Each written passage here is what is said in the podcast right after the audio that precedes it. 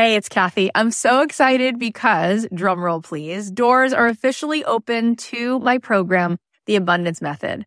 I have been wanting to put this program out in the world for two and a half years. I've been working on it behind the scenes, and this is my signature program. This is the program that is going to teach you the method, the framework for how to become a master manifester in your life. Why is that?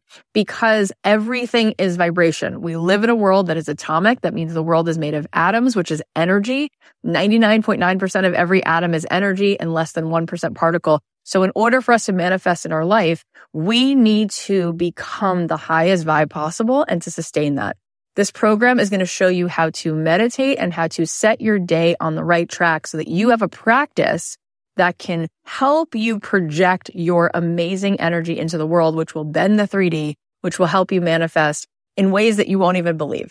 This is a transformative live 10 week program. It is designed to help you on this journey of spiritual awakening. It's going to give you tons of tools. I'm going to show you how to change your energy, master the manifestation once and for all.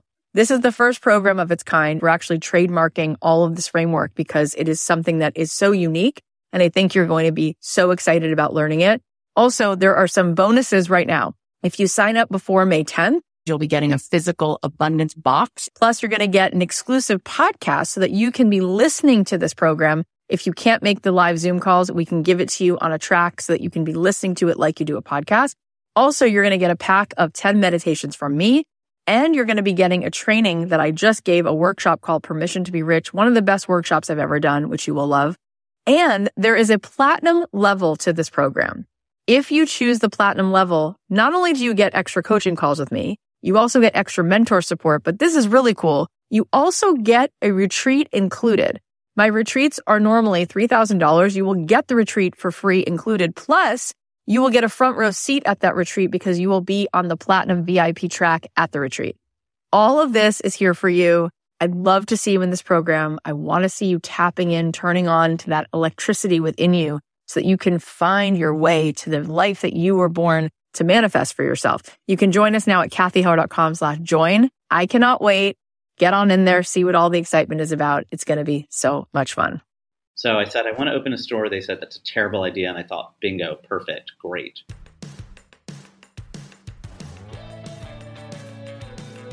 If you're a creative person, if you're a baker, a dancer, a photographer, a screenwriter, an actor, a comedian, a podcaster, and you want to figure out how to make a living doing what you love, this is the show. This is the show. Don't keep your day job. My name is Cathy Heller, and I'm a singer songwriter. I make a living doing what I love, and I want that for you. This is the show that's going to help you do that and give you not only inspiration, but some real life strategies. This is going to help you figure out how to take your creative passion and turn it into a profit. This episode of Don't Keep Your Day Job is brought to you by Casper, an online retailer of premium mattresses for a fraction of the price because everyone deserves a great night's sleep. Get $50 off any mattress purchase by visiting casper.com slash dreamjob and enter promo code dreamjob. That's casper.com slash dreamjob and enter promo code dreamjob. Also, thanks to Hubble for supporting Don't Keep Your Day Job. What if I told you you can get a fresh pair of lenses for every single day for less? 60 contacts for $30. That's a dollar per day, half the price of other brands. Go to HubbleContacts.com and get your first two weeks free. That's HubbleContacts.com for your first two weeks free.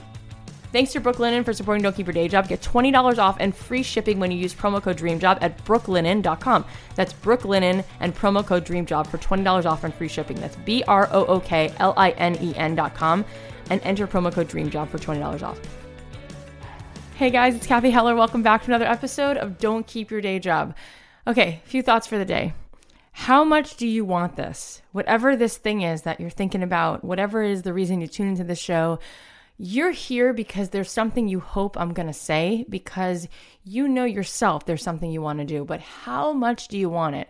Because so often I'm meeting people and they're telling me that they just don't have this thing they want, whether it's a relationship or this job or this career that they just wish they could have, this fulfillment. How much do you want it? Because when you really get clear that you know you really want this, you have to be willing to put in that hustle. You have to be willing to put in that elbow grease and really getting clear, even that clarity, even in your thoughts about what it is that you want to do.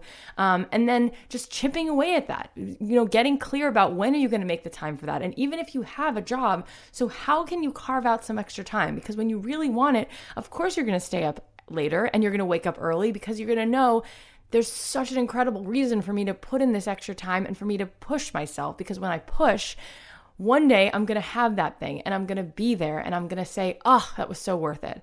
Okay, so how much do you want it? Number two, stop thinking so much about what other people are gonna think. Nobody, nobody is the foremost expert on anything when they begin anything. So why can't you also do this thing? Why can't you try it? Okay, so yeah, there's four other bakeries, there's four other coffee shops. So what? It doesn't matter. What matters isn't anyone else. Just think about yourself for one minute in this life you have to have tunnel vision a little bit, okay? And if somebody's hating on you or you feel like there's negativity or whatever, just use it to fuel yourself. Use it to make you stronger. In my life, when people had said to me, and I had so many experiences like this, I was not the kid growing up where anybody said, "Oh, she's the one who, you know, we know we're to bet on her. She's to have a million things going on for her." I was not that kid. So, I've had tons of experience where people are saying, you know, I'm not good enough or I'll not make it or this is what's wrong or that's what's wrong. So, I do a couple things with that. Number 1, I I give myself a long, hard, real look in the mirror and say, is there any truth to that? And if so, then instead of being, you know, just blind to it and arrogant, I'm going to actually look at it and see if I can grow. That's number one. And actually really use it and grow. The second thing is it just fuels me because anyone who tells me I can't do something, I'm like, please, please tell me that. Just bring it on because anyone who's going to tell me I can't do it, it's just going to make me work so much harder. So the resistance I've been met with in my life and the fact that I didn't have, you know, the silver spoon handed to me and I didn't have parents who were married and any of the stress that I went through as a kid um, and having to, you know, support myself since I'm 15 that stuff is amazing. That stuff just fuels me and it grows my self-esteem and makes me want to just work harder and and prove to myself that I don't need handouts and I don't need a certain kind of story to be who it is I want to be and to grow. So I want you to think about that and I also want you to see yourself. The third thing is I want you to see yourself because you have to be your biggest fan. Have you ever met somebody or maybe you know people in your life like this who are just like they're doing something that's below them. Either they're in a job where you're like, oh, you're so much more qualified, you're so much more talented than this, or they're in a relationship where they're not being treated well and you just think that there's so much better for them out there. It doesn't matter what you're seeing, they have to see it, right? So I know in my own life, there have been moments where I, I couldn't see more for myself. I couldn't see more for myself than a certain job or a certain relationship or whatever it was. And then you have these moments where you get that clarity and you realize inside yourself that you really are pretty awesome. And you're bigger and stronger and braver and more sparkly and capable and whatever it is than whatever this is. So we have to consciously decide to really take a hard look at ourselves and our life. And a lot of times people just want to be like, they just want to swim with the salmon. They don't want to stop and really look at what's happening and say, Am I who I want to be today? Is this job where I want to be? Is this relationship where I want to be? Because that's scary stuff. That means I actually have to look at myself and maybe I have to make a new choice. Often, if we really start to see ourselves, we can make our lives more delicious, more fabulous. Even if we decide to stay in our current profession, maybe we just kind of go full out and maybe we just make it even better and more fulfilling or we find new ways to add value to wherever it is that we're working. And in our relationship same thing. Maybe it's not the best that it can be. Maybe it means that we take a good hard look at ourselves and we decide I'm going to become a better version of myself. So I'm going to add more to the table and I'm going to stop looking to this person to fill me up. And I'm actually going to bring more so I can fill this person up. And next thing I know, it's like a boomerang. Now this person is bringing it back to me. And now we're more fulfilled in our relationship and I'm more fulfilled in my life. So we have to start being willing to have these scary conversations with ourselves, look at ourselves in the mirror, look at our lives, put them under a microscope and say, I'm here right now. That's precious stuff. Nothing's been promised. We don't know how much time we have. So I want to take a good look at this and I want to make my life the most fulfilling as possible because what is really the goal? Is the goal to just kind of be comfortable or is the goal to hustle and have, no matter what it takes, the most scrumptious, amazing, fulfilling life where you really leave a legacy that everyone around you is touched by you, everyone gets to have a taste of what it is that you were put here to do. That to me is is true success. It's not about the money. The money is a byproduct, but the best part is that your legacy is that everyone who gets to touch a part of what it is that you're doing in this world gets to say, oh, yeah, I knew her. I knew him. What he had and to bring to this world, that potential, that potential was fulfilled and that potential continues to be fulfilled and it's a light to everybody else and i got to taste whatever it is that is so think about that so thanks to casper supporting don't keep your day job I, am so delighted that Casper is what it is because we've just been through so many different mattresses. Um, and I love that Casper's mattress is obsessively engineered and it's a fair price. I love that it's made support a memory foam and it helps you really actually have a good night's sleep because I, I sleep very few hours. So it's really important that when I sleep, I get a good night's sleep. And it is really hard to find a good mattress. You can buy it easily online and it's completely risk free. Also, Casper's mattresses are made in the USA and free shipping and returns to the US and Canada. Save an additional $50 towards a mattress purchase by going to casper.com slash dreamjob and entering the promo code dreamjob. That's casper.com slash dreamjob and promo code dreamjob. Terms and conditions apply. This episode is also brought to you by Hubble. With Hubble, you can get a fresh pair of lenses for every single day for less. 60 contacts for $30. Do the math, that's a dollar a day. This is half the price of other brands. Check it out at hubblecontacts.com and get your first two weeks free. That's 15 pairs of lenses for free. You really can't beat this deal. It's easy on the eyes and the wallet. Contacts are usually very expensive because of four companies who control 90% of the market until now. Featured in Vogue, GQ, TechCrunch, and Mashable with Hubble, there's no more overpaying or overwearing. Quality daily lenses for half the price of the other guys because Hubble sells directly to you. So my husband started using them. He said everything's great, and he was surprised because he thought, you know, this is going to be less money. Maybe it's going to be less quality. It's not true. Everything's fantastic. I want you guys to try it. Hubble is also great because they can send to your optometrist if you don't have a prescription today. Getting contacts has never been more convenient and affordable. So go to hubblecontacts.com and get 2020 vision for half the price. That's hubblecontacts.com for your first two weeks free. H U B B L E contacts.com. Thanks to Brooklinen for supporting Don't Keep Your Day Job. They just sent me the most awesome bedding. I got to pick everything out at brooklinen.com and I love these sheets. I got the navy dot and I love that it's so awesome. It's so interesting. It's so stylish. I love that they can interchange so that you have one design for your pillowcase, one design for the sheets, one design for the duvet cover. Awesome stuff. You spend a third of your life in your sheets. Are they taking care of you the way they should be? With brooklinen.com, you can get the high quality sheets and bedding you deserve at a price that won't keep you up at night. Brooklinen cuts out unnecessary markups and manufacturing waste in order to offer exquisite designs and exceptional savings across their collection. Best of all, brooklinen.com has an exclusive offer just for you. Get $20 off and free shipping when you use promo code DREAMJOB at brooklinen.com. In fact, Brooklinen is so confident that you'll love their new sheets that they offer a risk-free 60-night satisfaction guarantee and a lifetime warranty on all their sheets and comforters. There's no reason not to give these sheets a try. The only way to get $20 off and free shipping is to use promo code DREAMJOB at brooklinen.com. That's B R O O K L I N E N.com. Promo code DREAMJOB. Brooklinen. These are the best sheets ever. You're going to love these. Guys, remember the best way for you to support our podcast is two things. Number one, support our sponsors. When you guys support our sponsors, they continue to support our show, which allows us to keep making the show. We have a team of people, it allows us to keep everybody going. It's awesome. Please use these promo codes and support our sponsors. Number two, share the show. Tell people about it, post about it, tweet, Instagram, Facebook. That stuff is amazing and we can feel it. We can track. We get to see how many people are listening to the episodes every single week. So when you guys make a push and you start to tell people about it, we can see those numbers surge and we can see subscribers um, and we can see people listening and downloading. By the way, if you haven't subscribed, subscribe. Um, but we love you guys and definitely check out these sponsors. We choose the sponsors. People come to us. We have lots of options, but then we choose the ones that we feel are going to bring you guys the most value. Brooklinen sheets are awesome. Hubble contacts are great. Casper mattress, awesome. Check it out. Okay, on our show today, we have the awesome. He's amazing. He's a designer. Everybody knows him. If you don't know him, you're going to know him, but I'm sure you already do. Um, his name is Jonathan Adler. I'm so delighted that he has agreed to be on the show. His work is stunning. It's sophisticated. It's glamorous. It's beautiful. It makes me feel good just to look at it, to be around it. Um, my friend Hallie bought me a gift of his uh, work when I got married, and my husband and I went through the shop and we're like, wow, this stuff is pretty amazing. So, so glad that he's here. Um, let's dive into that. So, take us back. When did this love of being creative? When did this start? I mean, my whole journey is um, really unexpected and odd and authentic. um, I went to summer camp when I was 12 and, you know, just normal camp, saw a super cute pottery teacher. Um, and I, truth, and I signed up for his class and immediately fell madly and passionately in love with clay. So wow. I it's just so strange because I'm like I'm never one of those people who says like everything happens for a reason. In fact, I think okay. nothing happens for a reason actually. but something felt fated about me and clay, and I was obsessed with it. I uh, came home from summer camp, and my parents were like, "What happened?" Like it was almost like I had been, you know, gone to summer camp, came back a cult member, um, and begged my parents for wheel and kiln, which um, they got me.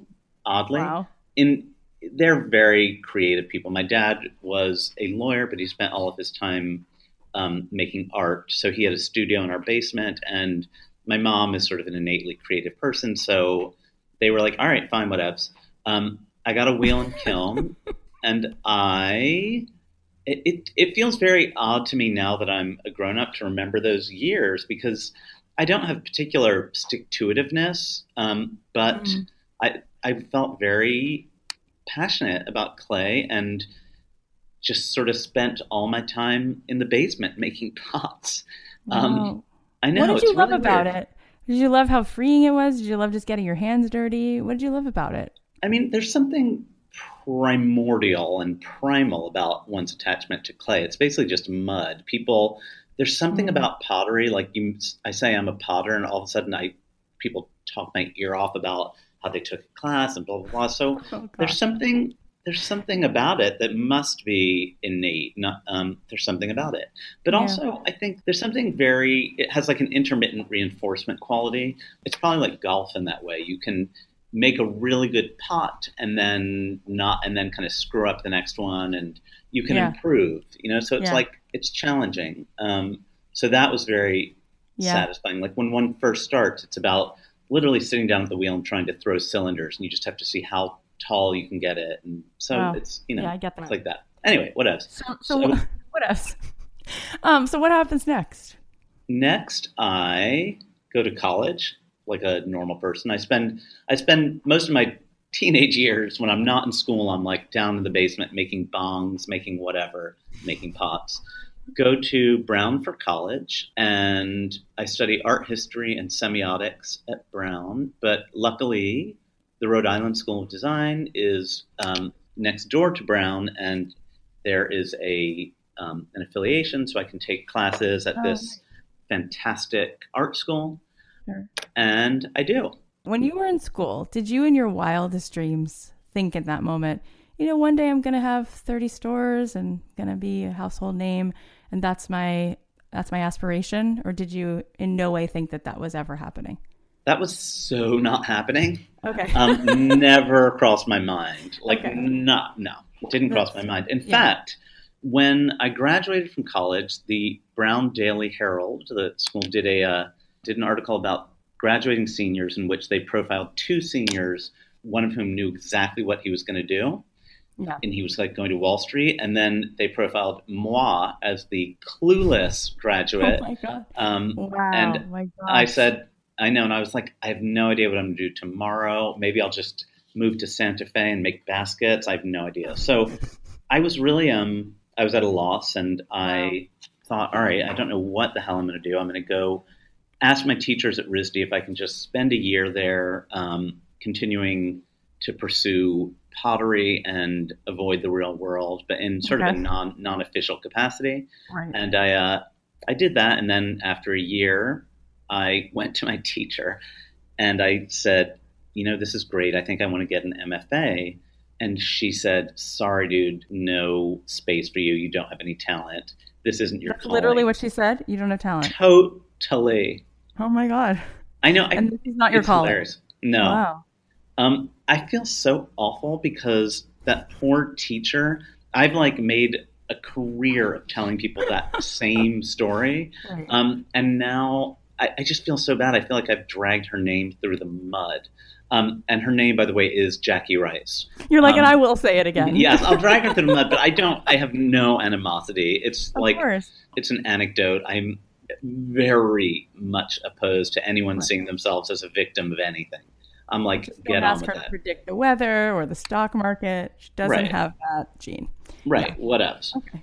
Um, Did you take that to heart though? Were you like, oh, this is going to decide whether or not I get the MFA? Yes, actually, I did. And I thought, all right, you know, she's probably right. And moved to New York, managed to get a job working as an assistant at a talent agency. Um, by the way, the way I got, I actually started out in the mailroom, and the way I got that job was in my skills section of my resume because I'd never worked. I wrote one of my skills was faxing. So I Oh my got, I know, I got to the interview and the dude was like, "You know how to fax?" And I'm like, "Yeah, it's like you kind of got to know how to like roll the paper in. You got to get on the right side. I got this." So stand faxing, up routine? Do you moonlight as a stand up? That is No, I'm the just- cutest story I've ever heard. isn't that ridiculous? Like I'm literally So- sitting here laughing, but you can't see it. But hopefully no. you're so I get the job because I can fax, of and course then pretty standard. Yup. And, you know, at the time, I'll, I'll admit I was young and cute. And You're this. still cute. oh, Very thank cute. you. But I note that I'm not young anymore. Sad. anyway, whatever. I was, um, so I was working in the mailroom, and an agent at the agency saw me and thought, oh, he's cute, and hired me as his assistant. Cut to, um, I ended up being a terrible assistant, and also um, we started dating, and Oh no! then I started dating other people in the office, and I, I got Oh no! totally fired. Um, yeah, I could see that. rightly so. Um, and all my friends said, like, should you know, you're a victim. Shouldn't you sue him? And I was like, I was cheating on him with other people in the office. I am not a victim. Anyway, Right. unemployed. Then I got another job working for a different agent, and I started a relationship with him as well. So the agency actually fired both of us. Oh. I know. And then um, I got one more job, my very last job, working uh, as an assistant to a movie producer. And I lasted about three months before she fired me for just general incompetence. Oh my god, it's Um, fascinating that you went through like all of these series of disasters and you've become one of the most successful people. more than anything, I think I was just like in my 20s, inexperienced, and I was just freaked out about how to navigate the world. I was having, I guess, a typical 20 something sense. experience. Yeah, You know, I had always been super successful in school Yeah. and found myself in the real world unable to navigate it. Okay. um, so what happens so- after the woman fired you? All right, so I'm fired. um, I think, all right, I'm gonna like take a couple months off just to kind of breathe. And my dad was very kind and was like, all right. And then I thought, you know, I I was moving into a new apartment. Actually, I forgot. I was moving into a new apartment, and I thought I really don't have any pots. And I keep, you know, when people say to me, "What do you really want to do?" and I say, "Oh, I want to be a potter," and then they're like, "Show me your work," and I said, "Well, I don't really have any of it here." Mm, yeah. So, moved into an apartment, found this studio in Hell's Kitchen called Mud, Sweat, and Tears. And I said to them, Look, I don't have any money, but um, if I teach night classes, can I use the studio during the day? Smart. Resourceful. Yeah. So, and all the while, I was still like sending out applications, faxing them even, yeah. um, due to my skill.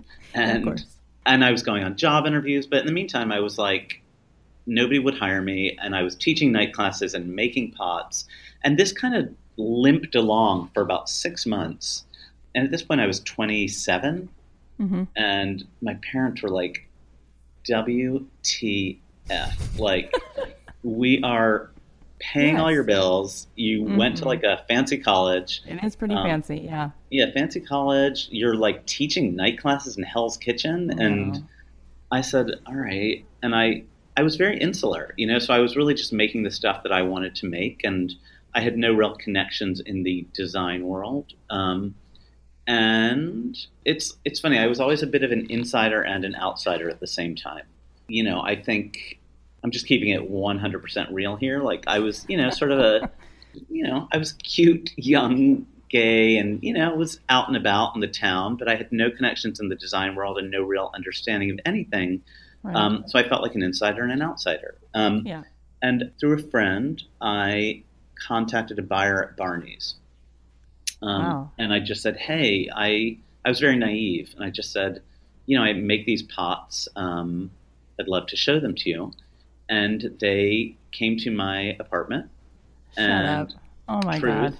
I know. I'll never forget that meeting actually because I, yeah, I was making these pots and I had set up my apartment in a very cute fashion. And they came, they walked up to my fourth floor walk up. Conveniently, my, God. apartment was around the corner from Barney's. So that helped.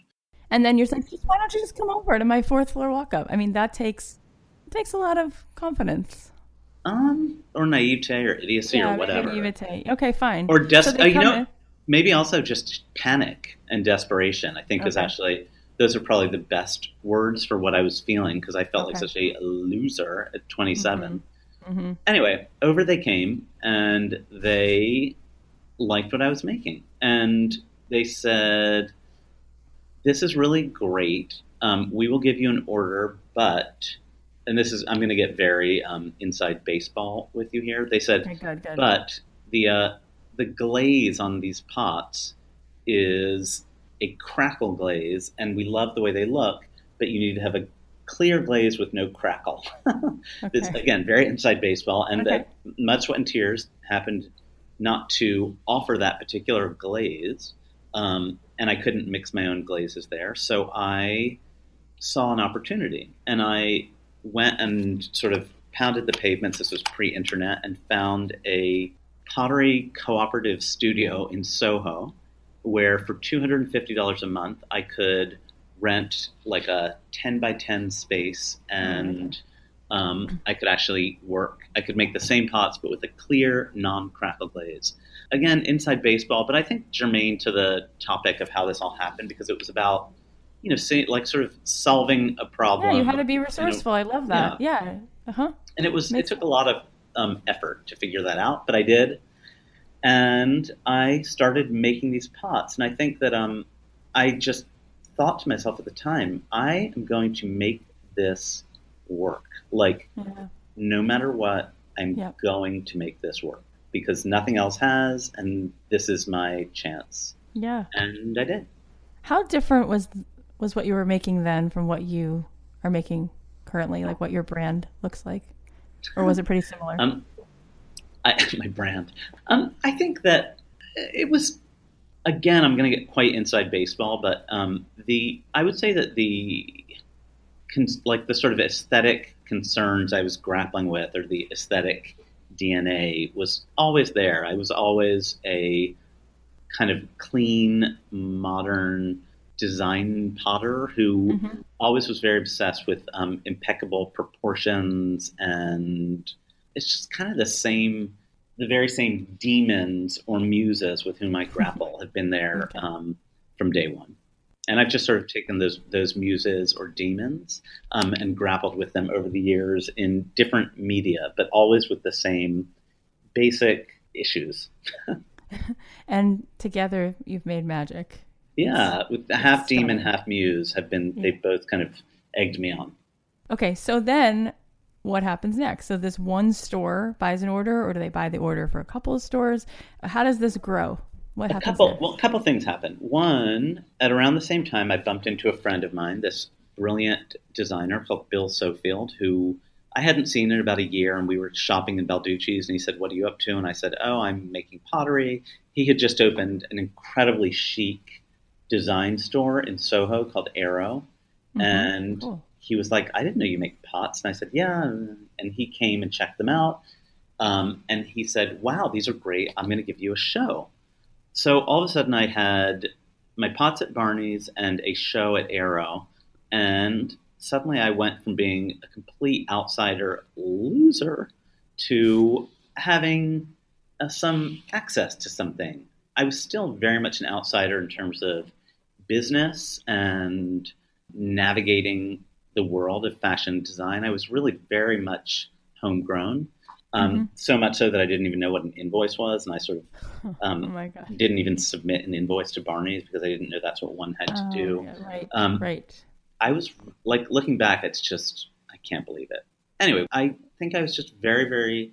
I've had a very strange combination of tremendous luck and some intuitive knowledge of how to take advantage of the luck that has come my way.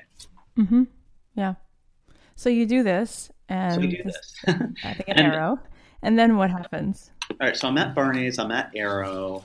I am completely still very much panicked and very much broke. And I thought to myself, all right, I have these opportunities. I'm going to make them work. And the main resource I have is myself. Luckily, clay is cheap. Um, studio space at the time was very cheap. It was like 250 bucks a month. So Mhm. the the barrier to entry in terms of money was very low. And I thought, okay, if I just throw myself into this, not valuing my time at all, which is fine, whatever, I need to exploit myself. Um, and Yeah. I became a complete lunatic animal. And something switched in my brain from being the unemployed, unemployable loser to becoming a complete animal, a machine. I would, I lived, ate, and breathed clay. I would wake up in the morning. I would get to my studio by seven, no later.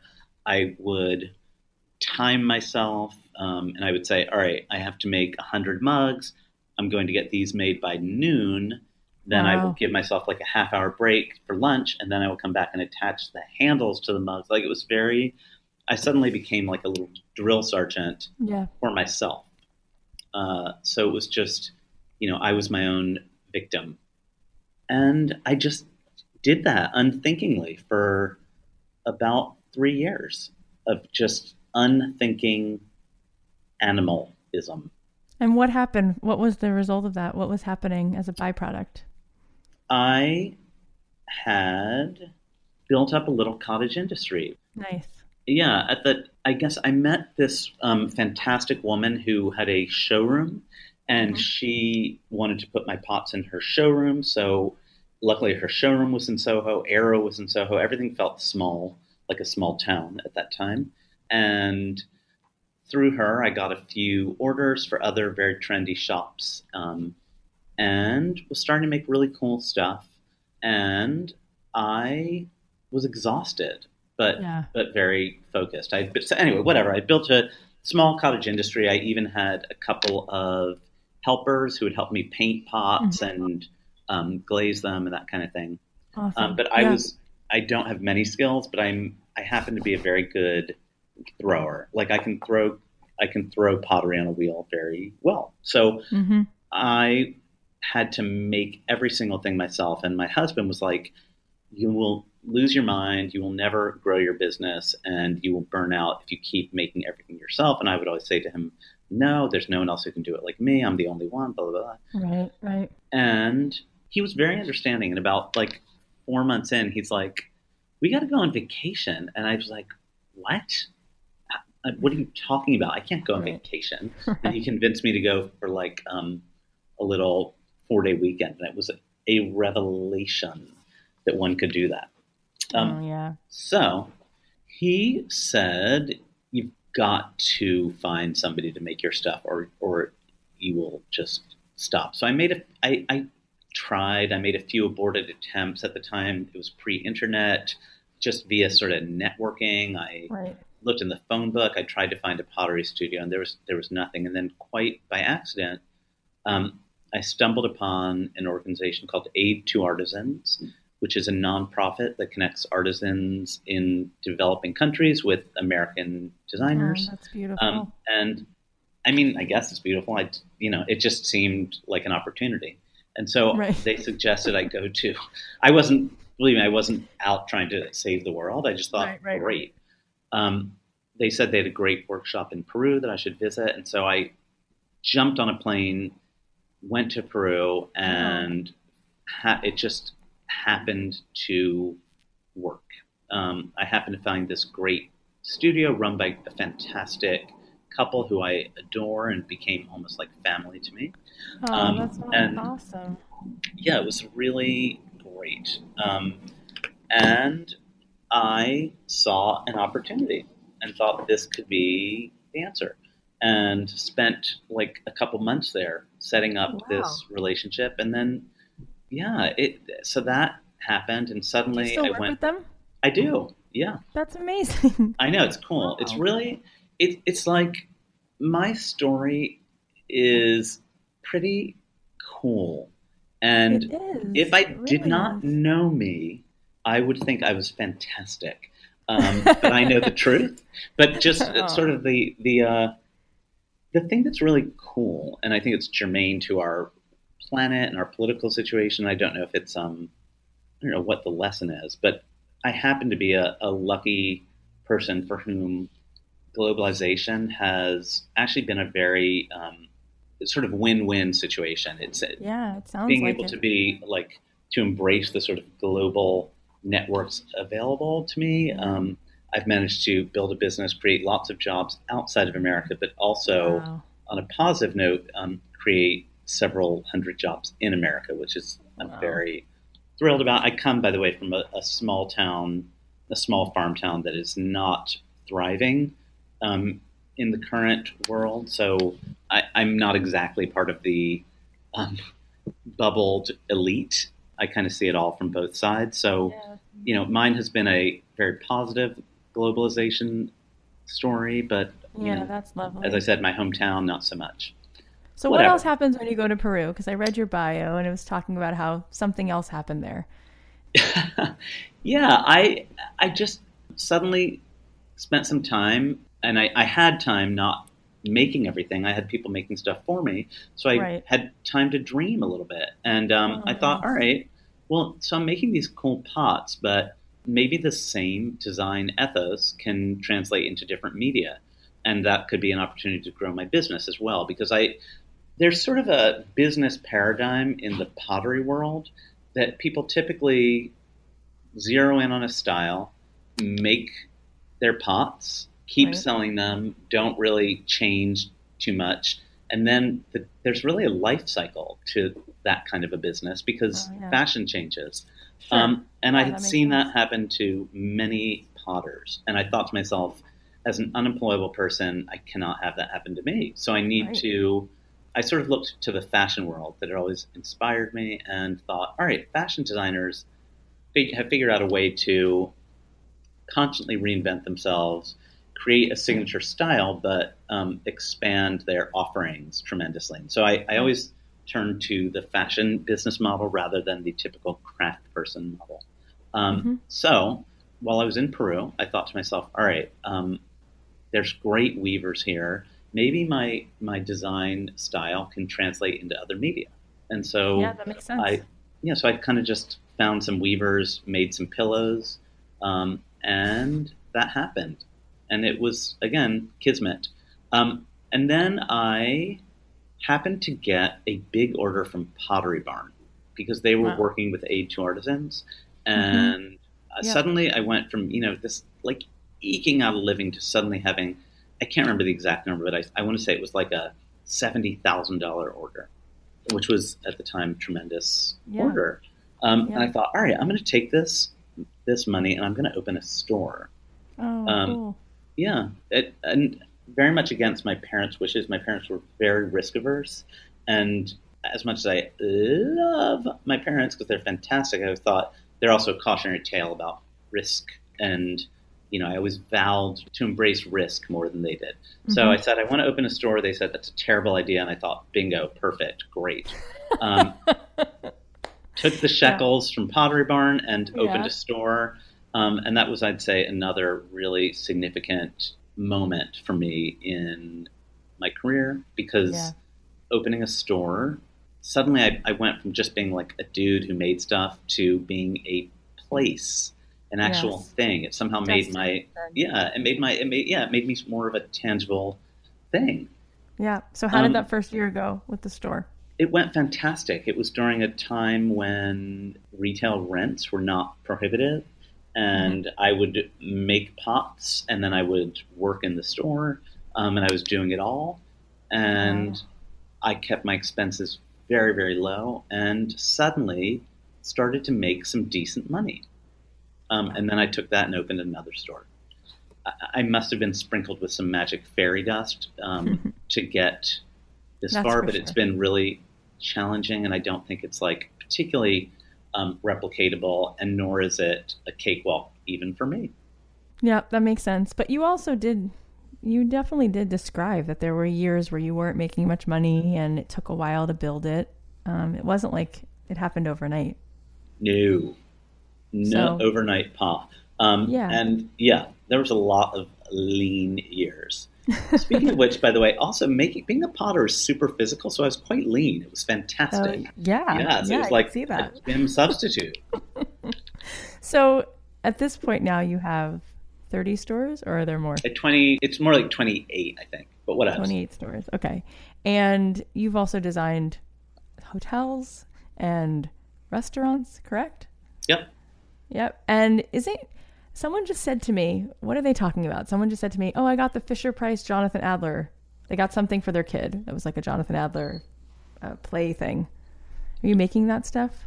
I am. Yeah, I I am working with Fisher Price, doing a special line Oh, of products for them, talking and I was like, are they director. saying it's like a Fisher Price? I was like, what do they mean?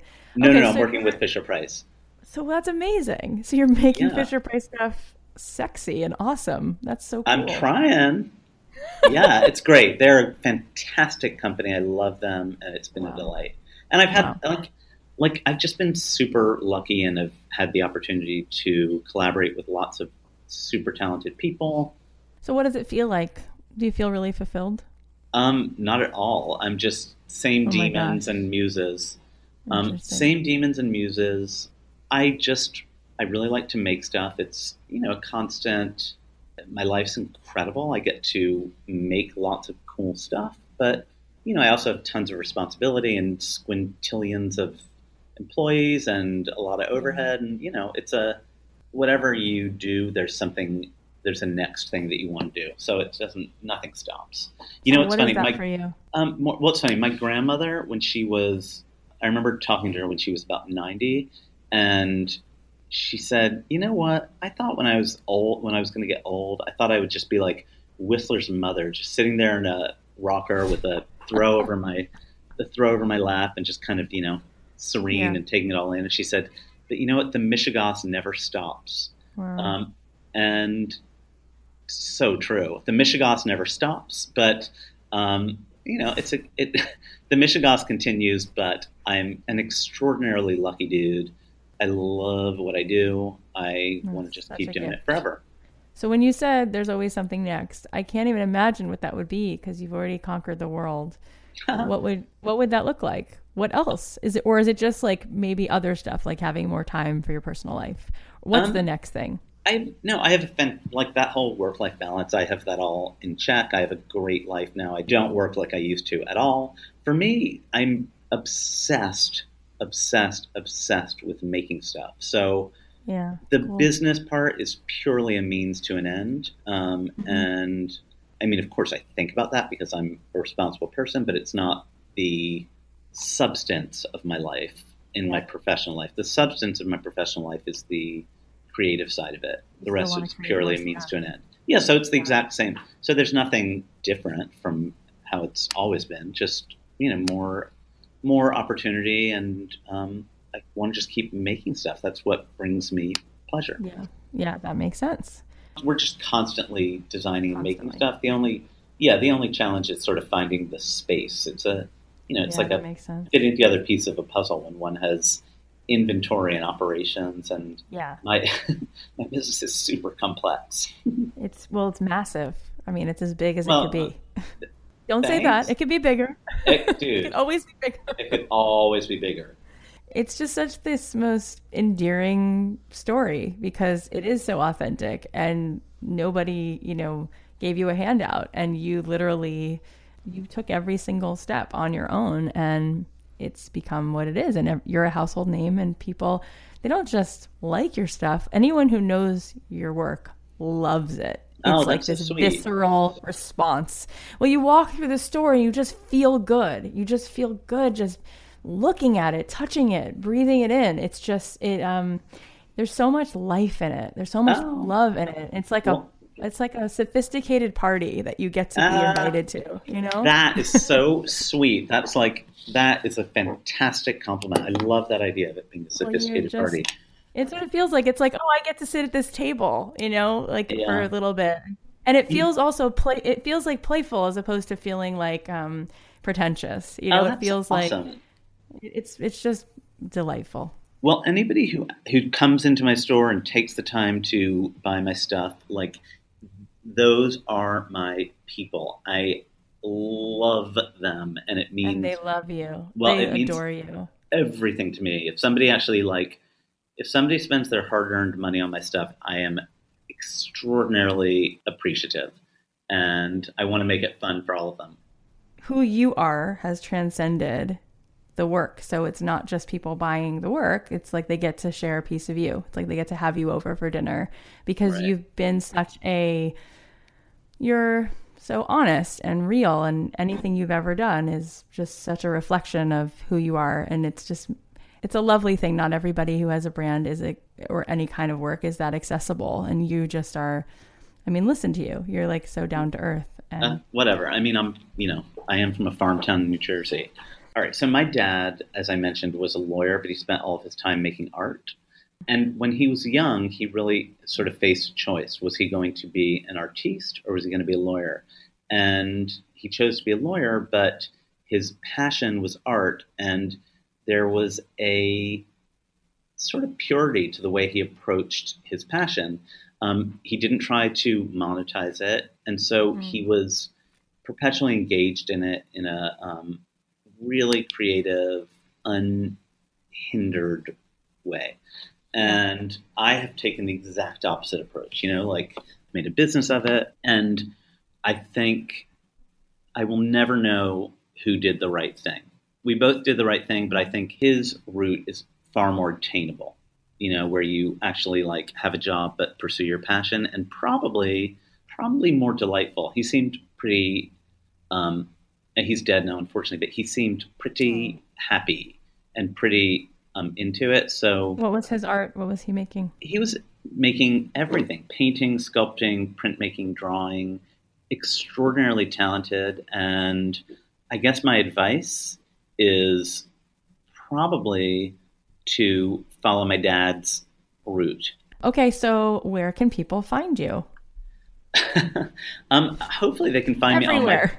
Yeah, but most importantly, on my paddleboard in the Peconic Bay outside of my house on Shelter Island is where I Oh, most especially like to be. oh, Um, other than that, they can find me at Jonathan Adler or any of my stores, um, and follow me on Instagram at Jonathan Adler, and that's where they can all find me. That's awesome. So fun. What's your plans for the summer? Anything you know Uh, extraordinary? Shelter Island, paddleboarding. I am obsessed with summer. It's my happiest time on earth, and I never want it to end. Yeah, I don't blame you. Um, Thank you for taking all of this time out of your very, very, very busy, delicious day. Um, I loved talking about myself, and it was a an absolute delight chatting with you about me. Yeah. All right, thank you so much. It was a delight. All right, that was awesome. Such a fun treat to get to talk to Jonathan. So here are some of my takeaways. Number one, your main resource is yourself. I love that. Number two, in times of naivety, desperation, and panic, we end up doing things that we'd never have the courage to do otherwise. Number three, collaborating with people outside of your own world is a win win situation.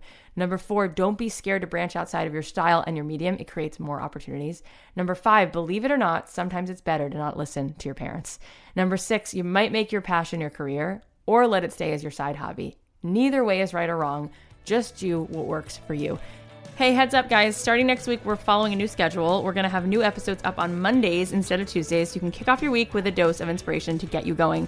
Thank you guys for spending your time listening to this podcast. I'm fully aware that you have a million things that you could be doing and you have a million types of media that you could be absorbing. Thank you for spending the time with our show. It means the world to me. I would be stoked if you would, right now, if you like this episode, post it on Instagram, post about it on Facebook, tweet about it, tell your friends about it, share it, share it, share it, get it out there. We want other people to be woken up to doing what it is that they're here to do in this world. And I hope that through my guests that I have on and through what it is that I'm saying, that these words start to click and light that fire inside of you. So please do share it. Follow me on Instagram at Cathy.Heller, Cathy with a C. Follow me on Twitter. Uh, I'm going to be doing some contests. I'm going to be posting on Twitter about um, how you can win a one on one with me. If you're in LA, we'll meet up for coffee. If you're not in LA, we can meet up um, over Zoom or Skype. And when I'm in New York, if you're in New York, we can meet up that way. I love you guys. Uh, I will be speaking at Podcast Movement in August. If you guys are interested in becoming a podcaster, if that's something that's interesting, uh, you can come find me there on August 23rd. Thank you. Keep doing it. Know that the hustle is worth it. Know that the hustle does work and start to take a good look at yourself because you have so much inside of you and you have a life that is so delicious that's waiting for you on the other side of asking yourself those questions and putting in some of that hustle. I'll talk to you next week. I want to give a shout out to the amazing team who makes this show possible. Special thanks to our executive producer, Tim Street, and producer, Emma Kikuchi. The podcast is a production of Authentic. For more info on advertising in this show, visit AuthenticShows.com.